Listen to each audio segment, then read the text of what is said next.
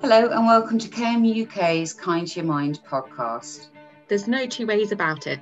This year has been hard.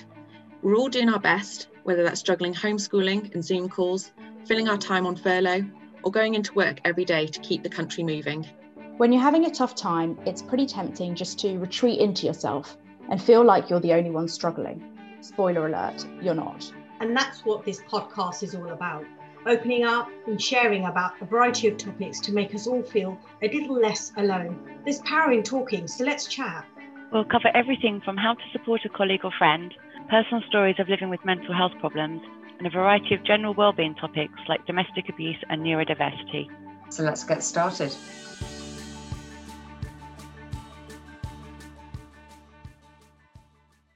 Hi everyone. Today, I'm speaking to Emma Latham, who is joining me to talk about her experiences with her own mental health and about spotting the signs and how to get help. I hope you enjoy the podcast as always. And if you're interested in being a guest on a future podcast, please send me an email or email uk.wellbeing at kuehne-nagel.com. Hi, Emma. Thanks for joining us today. Can we start with you telling us a little bit about yourself, please? Yeah, so I am a 42 year old single mother. I have a six year old daughter who is just amazing and very, very cheeky and wonderful and everything you could imagine.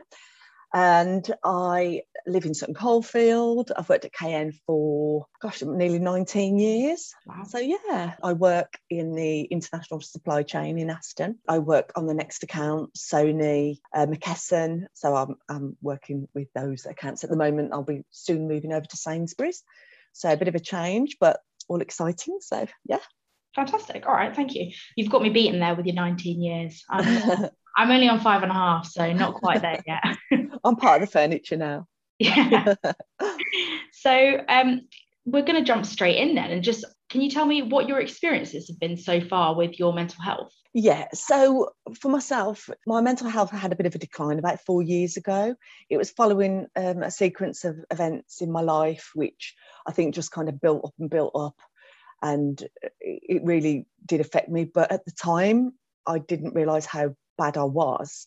Um, and this is why I think raising awareness of mental health is so important of what signs to look for in particular. Um, I'd had the breakdown of my marriage it was just me and my two-year-old daughter. We'd left left the marital home, and um, I was working part time. I was trying to find somewhere new to live, trying to get my hours increased at work, and there was many things that were just causing me a lot of stress. At the time, I didn't realise how badly I was spiralling, and certainly with there not being much chat about mental health at all, I didn't realise how bad I was, and it took other people to kind of step in and say, "You don't seem yourself at all." For me, it was manifesting in me as kind of uncontrollable anger and rage that I felt inside. I felt angry all the time. I felt just pretty, pretty just pretty worthless and, and very like a failure. I felt like an absolute failure. And when I was at work, I just kept experiencing, uh, I just kept feeling really stressed all the time and just really, really angry. And I think one of the things that I noticed in myself now, looking back, was I remember somebody coming over to my desk and asking me if I wanted a cup of tea. And at the time, I just felt my blood boil. And I thought, why is she interrupting me, asking me if I want a cup of tea? And I, and I just wanted to say, just leave me alone. You know, I was just just feeling so many feelings that that weren't relevant to really what what was happening at the time. Like someone offering me a cup of tea, yeah, didn't make me feel angry and everything. And then it, it reached a point where I was on the school run one day and there was a group of mums with their buggies in the doorway of the, the gate to get into the school. And they were just standing around chatting. And I walked around them to go out. And I thought they were just having a little chat, but they were actually in a queue. And one of them kind of shouted over, Excuse me, there is a queue here. And I think I just had this kind of red mist descend over me. And I was just like, I think I just kind of blurted out a load of incoherent words. I went back to my car and I literally just fell apart. I just broke down completely. Drove back to my house and I called my doctor, who I'd spoken to a couple of times before, and he just kept saying to me, "Oh, you're overtired. You're overtired. Um, this is normal. You know, you're, you're a tired mother and all this." And he kept kind of fobbing it off a bit. But by this point, I was thinking, no, I, have totally lost it. I feel like I'm I'm completely lost in every way. and like I was drowning. I felt like I was mentally drowning. So I rung back my doctors and I was a bit hysterical on the phone. I was like, you need to help me. You've got to help me. You've got to help me. And he kind of said, okay, okay, we'll come and see you tomorrow. He, I think he understood how distressed I was. And he suggested immediately that I get signed off. He was like, I'm signing off from work right now. We'll start with a minimum of two weeks. And, and back then, I was so scared of being signed off work because I was so worried about what work would say. I said, no, you can't, you can't sign me off from work. I'm, I'm going to go in whether you do or not. So I, I rung up my boss and just said, um, I'm sorry I'm late. I'm just not feeling very well, but I'll be in in a minute. She was like, okay, okay. So then I came into work and I think I felt a little bit of relief at that point that the doctor was going to see me again tomorrow and that he would hopefully be able to diagnose something. So going to the doctor's the next day, and I'd already reached the breaking point by this time. He had me fill in the questionnaire just to ask me, you know, to answer how I was actually feeling. I remember one of the questions in particular was, How often do you think about death? And I think that was a real turning point for me because I thought I ticked every day and I was actually thinking about death every day, not harming myself in any way because that wasn't what I felt. But I think I was thinking of how to like how how how it would be not to have to think about it and live inside my head. So so I thought about death a lot, and then I ticked that, and I was thinking, oh my gosh, I've just yeah, I am. I do think about it a lot. And he diagnosed me with moderate depression, anxiety, and stress, and he put me on some tablets for that. And then the difference from taking the tablets within a matter of weeks was just unbelievable. And to think what I was just coping with and living with, and what so many other people are just living with, it's just unreal that you you know there is help out there, and if you get it, it, it can be totally life changing. I went back for a review about two or three months later, and the same questions, and it was like, how often you thinking about this? Never. How often do you think about this? Never. And it's such a change. So I think it's so important that people don't be afraid to seek help because there is so much help out there and people do worry about that medication. Oh, I don't, I don't want to go on medication. And I never thought in a million years I would end up on medication but it really really does help. There is help and there is a way. And yeah it was just thank God I went to the doctors. Yeah but I did reach breaking point because I didn't quite know how bad I was I think people yeah. probably at work just saw me as being very moody a little bit agitated all the time probably down. And I think it's quite a common experience that people don't realize that they're struggling. So I've had the same experience and I, I didn't reach, I don't think the same kind of level as you did, but I've had the same thing where I've thought, oh, I'm all right. Or I'm just a bit moody, I'm just a bit hormonal. And then at some point, something happens to make you go, actually, maybe it's worse than I think. And yeah. uh, and it's quite interesting. It's, it's interesting to hear you talk about that, and also interesting to hear that the doctor kind of dismissed you initially. That's that's quite yeah quite sad to hear, to be fair. Yeah. Yeah. And I think, you know, maybe that goes back to um, the fact that it just hasn't, I don't feel like mental health has ever really been discussed that much, as much as it has over the last sort of two years. But back then, the, the thought of me having to tell my boss that I was I was having a bit of a mental breakdown, there was just no way I, I would have said. I just couldn't. I was like, they will never understand, not in a million years, and that maybe I'm just going a bit crazy. And and even with the doctor, he just fobbed it off and fobbed it off. You're just tired. You're just tired. But it took me to ring him as like an absolute hysterical crying for him to say, "Whoa, okay." But uh, I'm just glad I was honest enough to just say. But I, I did see my friend not long before that, and she noticed the change in me. She sat in my lounge and looked at me. She went, "You just don't seem like you. Mm. You don't seem like yourself." And I remember thinking, mm.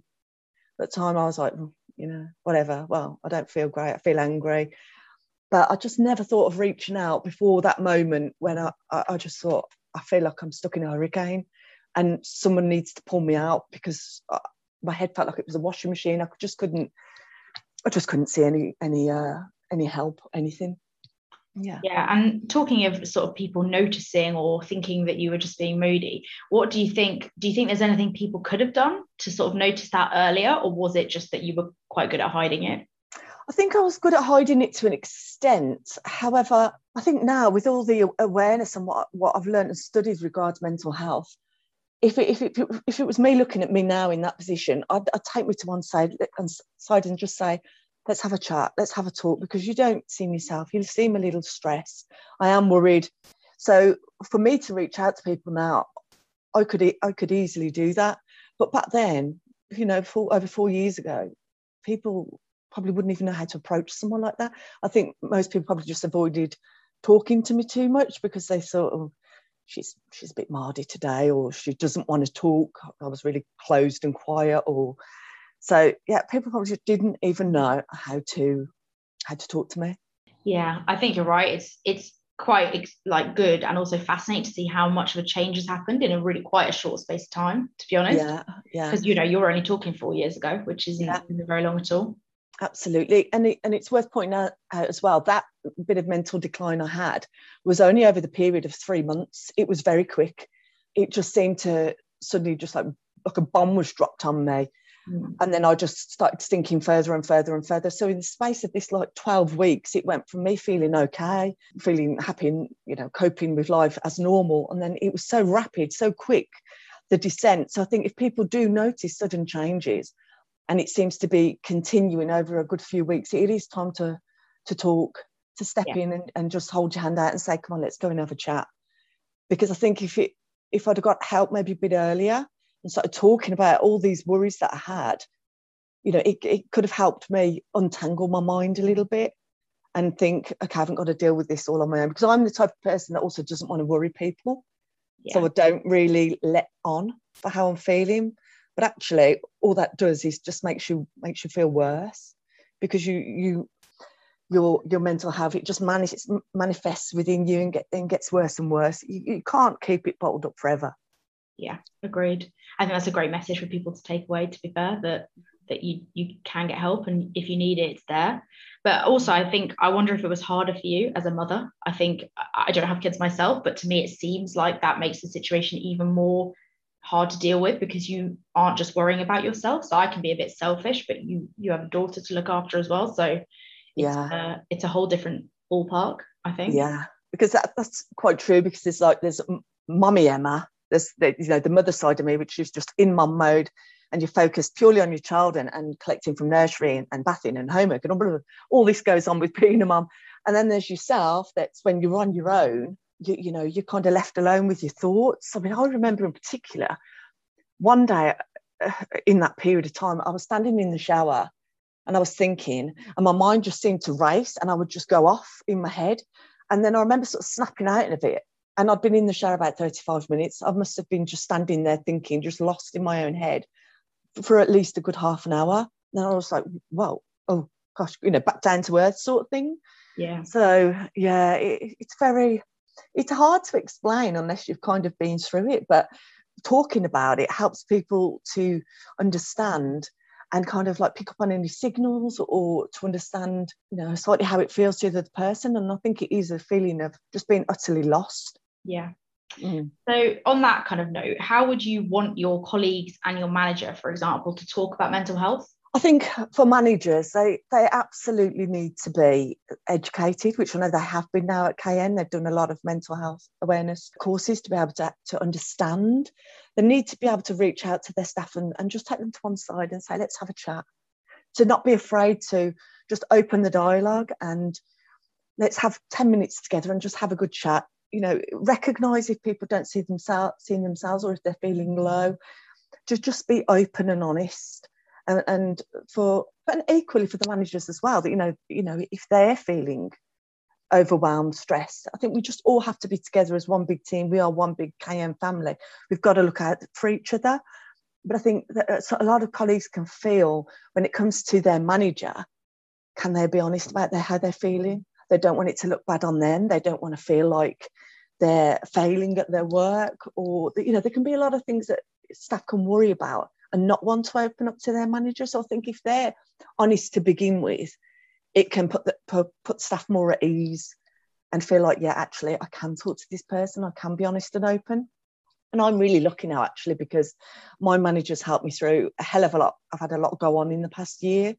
And I know 100% I could ring her and just say, look, I'm having a really bad day, mm-hmm. or I'm feeling particularly down today. Um, and she would be there for me in a heartbeat, and she has been. So I'm very lucky, but it's like I'm lucky to have that manager. Some other people might not. This is why I think that the managers need to do these courses so they can understand. So it does bring awareness to mental health because it shouldn't just fall down to if you're lucky enough to have you know a manager that's that can show empathy that understands yeah completely agree i think it's we need to make it more an important part of being a manager rather than just sometimes people are good at that because some people are naturally empathetic and naturally open and some people need help and there's nothing wrong with as a manager needing help to learn those mm-hmm. things and yeah. i've had a lot of conversations about it and people feeling you know i can't talk about it because i'm worried and i don't know i don't want to say the wrong thing and in those situations it's not a personal failing of somebody as a line manager it's just something they need to learn and yeah. be helped with so that's why those training sessions and things like that are so key yeah absolutely and i think that they should uh, be mandatory. I really do to all the managers. I think they should all do them because you know we, we call in sick when we're feeling unwell because we've got a physical problem, but but you know we need to be able to be honest and say, I'm having a really bad day. You know, can, can we talk? Can, can you help me? And and just be able to take a bit of pressure off that person, or to help them um, to feel a bit more relaxed and just to get them through different days. I think we just have to be, not be afraid to speak up and not be afraid to reach out. Yeah, totally agree. And conversations like this are, are definitely a big part of that. So mm-hmm. thank, thanks for coming. Thanks for joining us. yeah. So my next question is if you could make one change to the way we deal with mental health in the workplace, what would it be? Okay, so I would say it's definitely to to keep the conversations flowing and completely normalize it. Keep pushing awareness for for the mental health first aiders that are here. All the huddles we've done in the last week have, have been amazing. And yeah i just think that we, we've just got to keep this conversation going. It can't just be that we've had these six weeks of brilliant mental health awareness um, zooms you know we need this to be something that people know is, is, is that we can talk about it whenever we want that there's help out, there for us. And i think kn needs to keep pushing that and keep letting people know that we, that we are all here and we are here for each other and there are so many things now so many resources to support people. So i'd say keeping that at the forefront of people's mind and just keeping the conversations flowing keeping the conversations open and never never letting it just be like before in the past you know it's mental health awareness week. Yeah. just a week out of a year i mean to think that it's all it was ever really talked about before is just crazy. You know yeah. it, it, should be part of our regular huddles that we say at the end how is everybody? How are we doing? Does anybody need to reach out after? You know just just so people know that we are there. That's it's always in people's minds we are supported yeah totally agree we need to build it into part of our culture so it's an mm. inherent part of working at kn and everywhere else obviously but we you know we can control our own company and make sure it becomes something that's just normal and natural for all of us and I think you mentioned the, the mental health first aiders. So mm-hmm. that's a big part of it as well, having these people who are that network of supportive people who are kind of pushing the conversation forward. So I think that's a really great step forward. Yeah, definitely. Um, and my next question is how do you look after your mental health and general well-being? So for me, I absolutely know I need peace and quiet. so um, what I tend to do is once my daughter I've, I've fed her and, and she, she's fed and watered, whatever. I just literally every day I'll go and have my bath. And I used to have a lot of mum guilt about that, thinking, no, I should wait. I should wait until she's in bed. But I, I thought, no, I'm just going to do it. I'm just going to go and have a bath, 15 minutes to chill out. And I just need that peace. I just need that um, downtime when she's just, and when she's gone to bed as well. I tend to just read a book or just put on a series that I really like, just so I can just totally switch off. I also love being outdoors. So on the weekends, we're constantly out in the fresh air in the countryside and we're always doing things. So for me, it's, it's really good to just kind of embrace, yes, the outside world, but also have my peace and quiet inside. So I know how my mind is now. I know that I don't deal that well with stress. So I mm-hmm. know when I need to take my time out. I know when I need to just relax and just chill in the bath. so I know what works for me. I mean, that's the key, isn't it? Is knowing what works for you. Because for some people, it might be the opposite that they need to go out and be social or they need to do something. But I think it's interesting that because obviously we, we sort of touched on the whole parenting thing before, but it's interesting that you bring up mum guilt because yeah. you hear people talk about this a lot, but and it's it's so much easier said than done because to me, I think, well, obviously you're a better mum if you have if you feel good in yourself. So if you're feeling good and if that means having a bath or whatever then you're going to be a much better mum than if you're stressing and you know not yeah. able to kind of be be fully present yeah, self care is is so it's just so so important. We have to do things that make us feel good and help us to relax and unwind, because you know with the whole mum guilt thing. Yes, I'm a mum, but I'm also me. Mm-hmm. So and I still need to do what's right for me to make sure that I'm functioning my best, like you say, to be to be the best mum. If I'm stressed out, I mean, going back to that period of time, I was so stressed out. No doubt my daughter would have felt how stressed I was. It would have affected her in some way. So the fact that, you know, I get help for me, it, it affects everything around me. It affects the people that I uh, communicate with. It affects family. But now I know I can just take my peace, to take my peace and quiet, have some relaxing time. And then it, it's just a peaceful and harmonious house until she until she wakes up in the morning. Then it's you know wild ride as usual yeah. Great. And um, let's end with do you have any key takeaways for people who've been listening to this conversation? Yeah, so for me, I would say to people to be aware of subtle changes in yourself and others because sometimes it's it's the little things that can escalate. So just keep checking on yourself and just take some time out to really sit and think um, and try and understand about how you're really feeling because everything we feel really, really matters And don't ever feel selfish for needing me time. Uh, make it a priority because self care, I do believe it's everything. Don't be afraid to reach out to people because I think that with everything we've learned recently over uh, with all the huddles and everything and all the education we've had surrounding mental health it's time to be the change. You know it's time to reach out to each other because we all know now, um, um, some of us would have been aware before about mental health issues, but it's all well and good knowing, it's all well and good seeing the changes in, in people, but we have to act upon them. So I think we have to be we have to be completely unafraid to take our step outside of the comfort zone that we've known for so long, which has kind of been a bit of ignorant bliss and not having to deal with it um, or, or sweeping it under the carpet.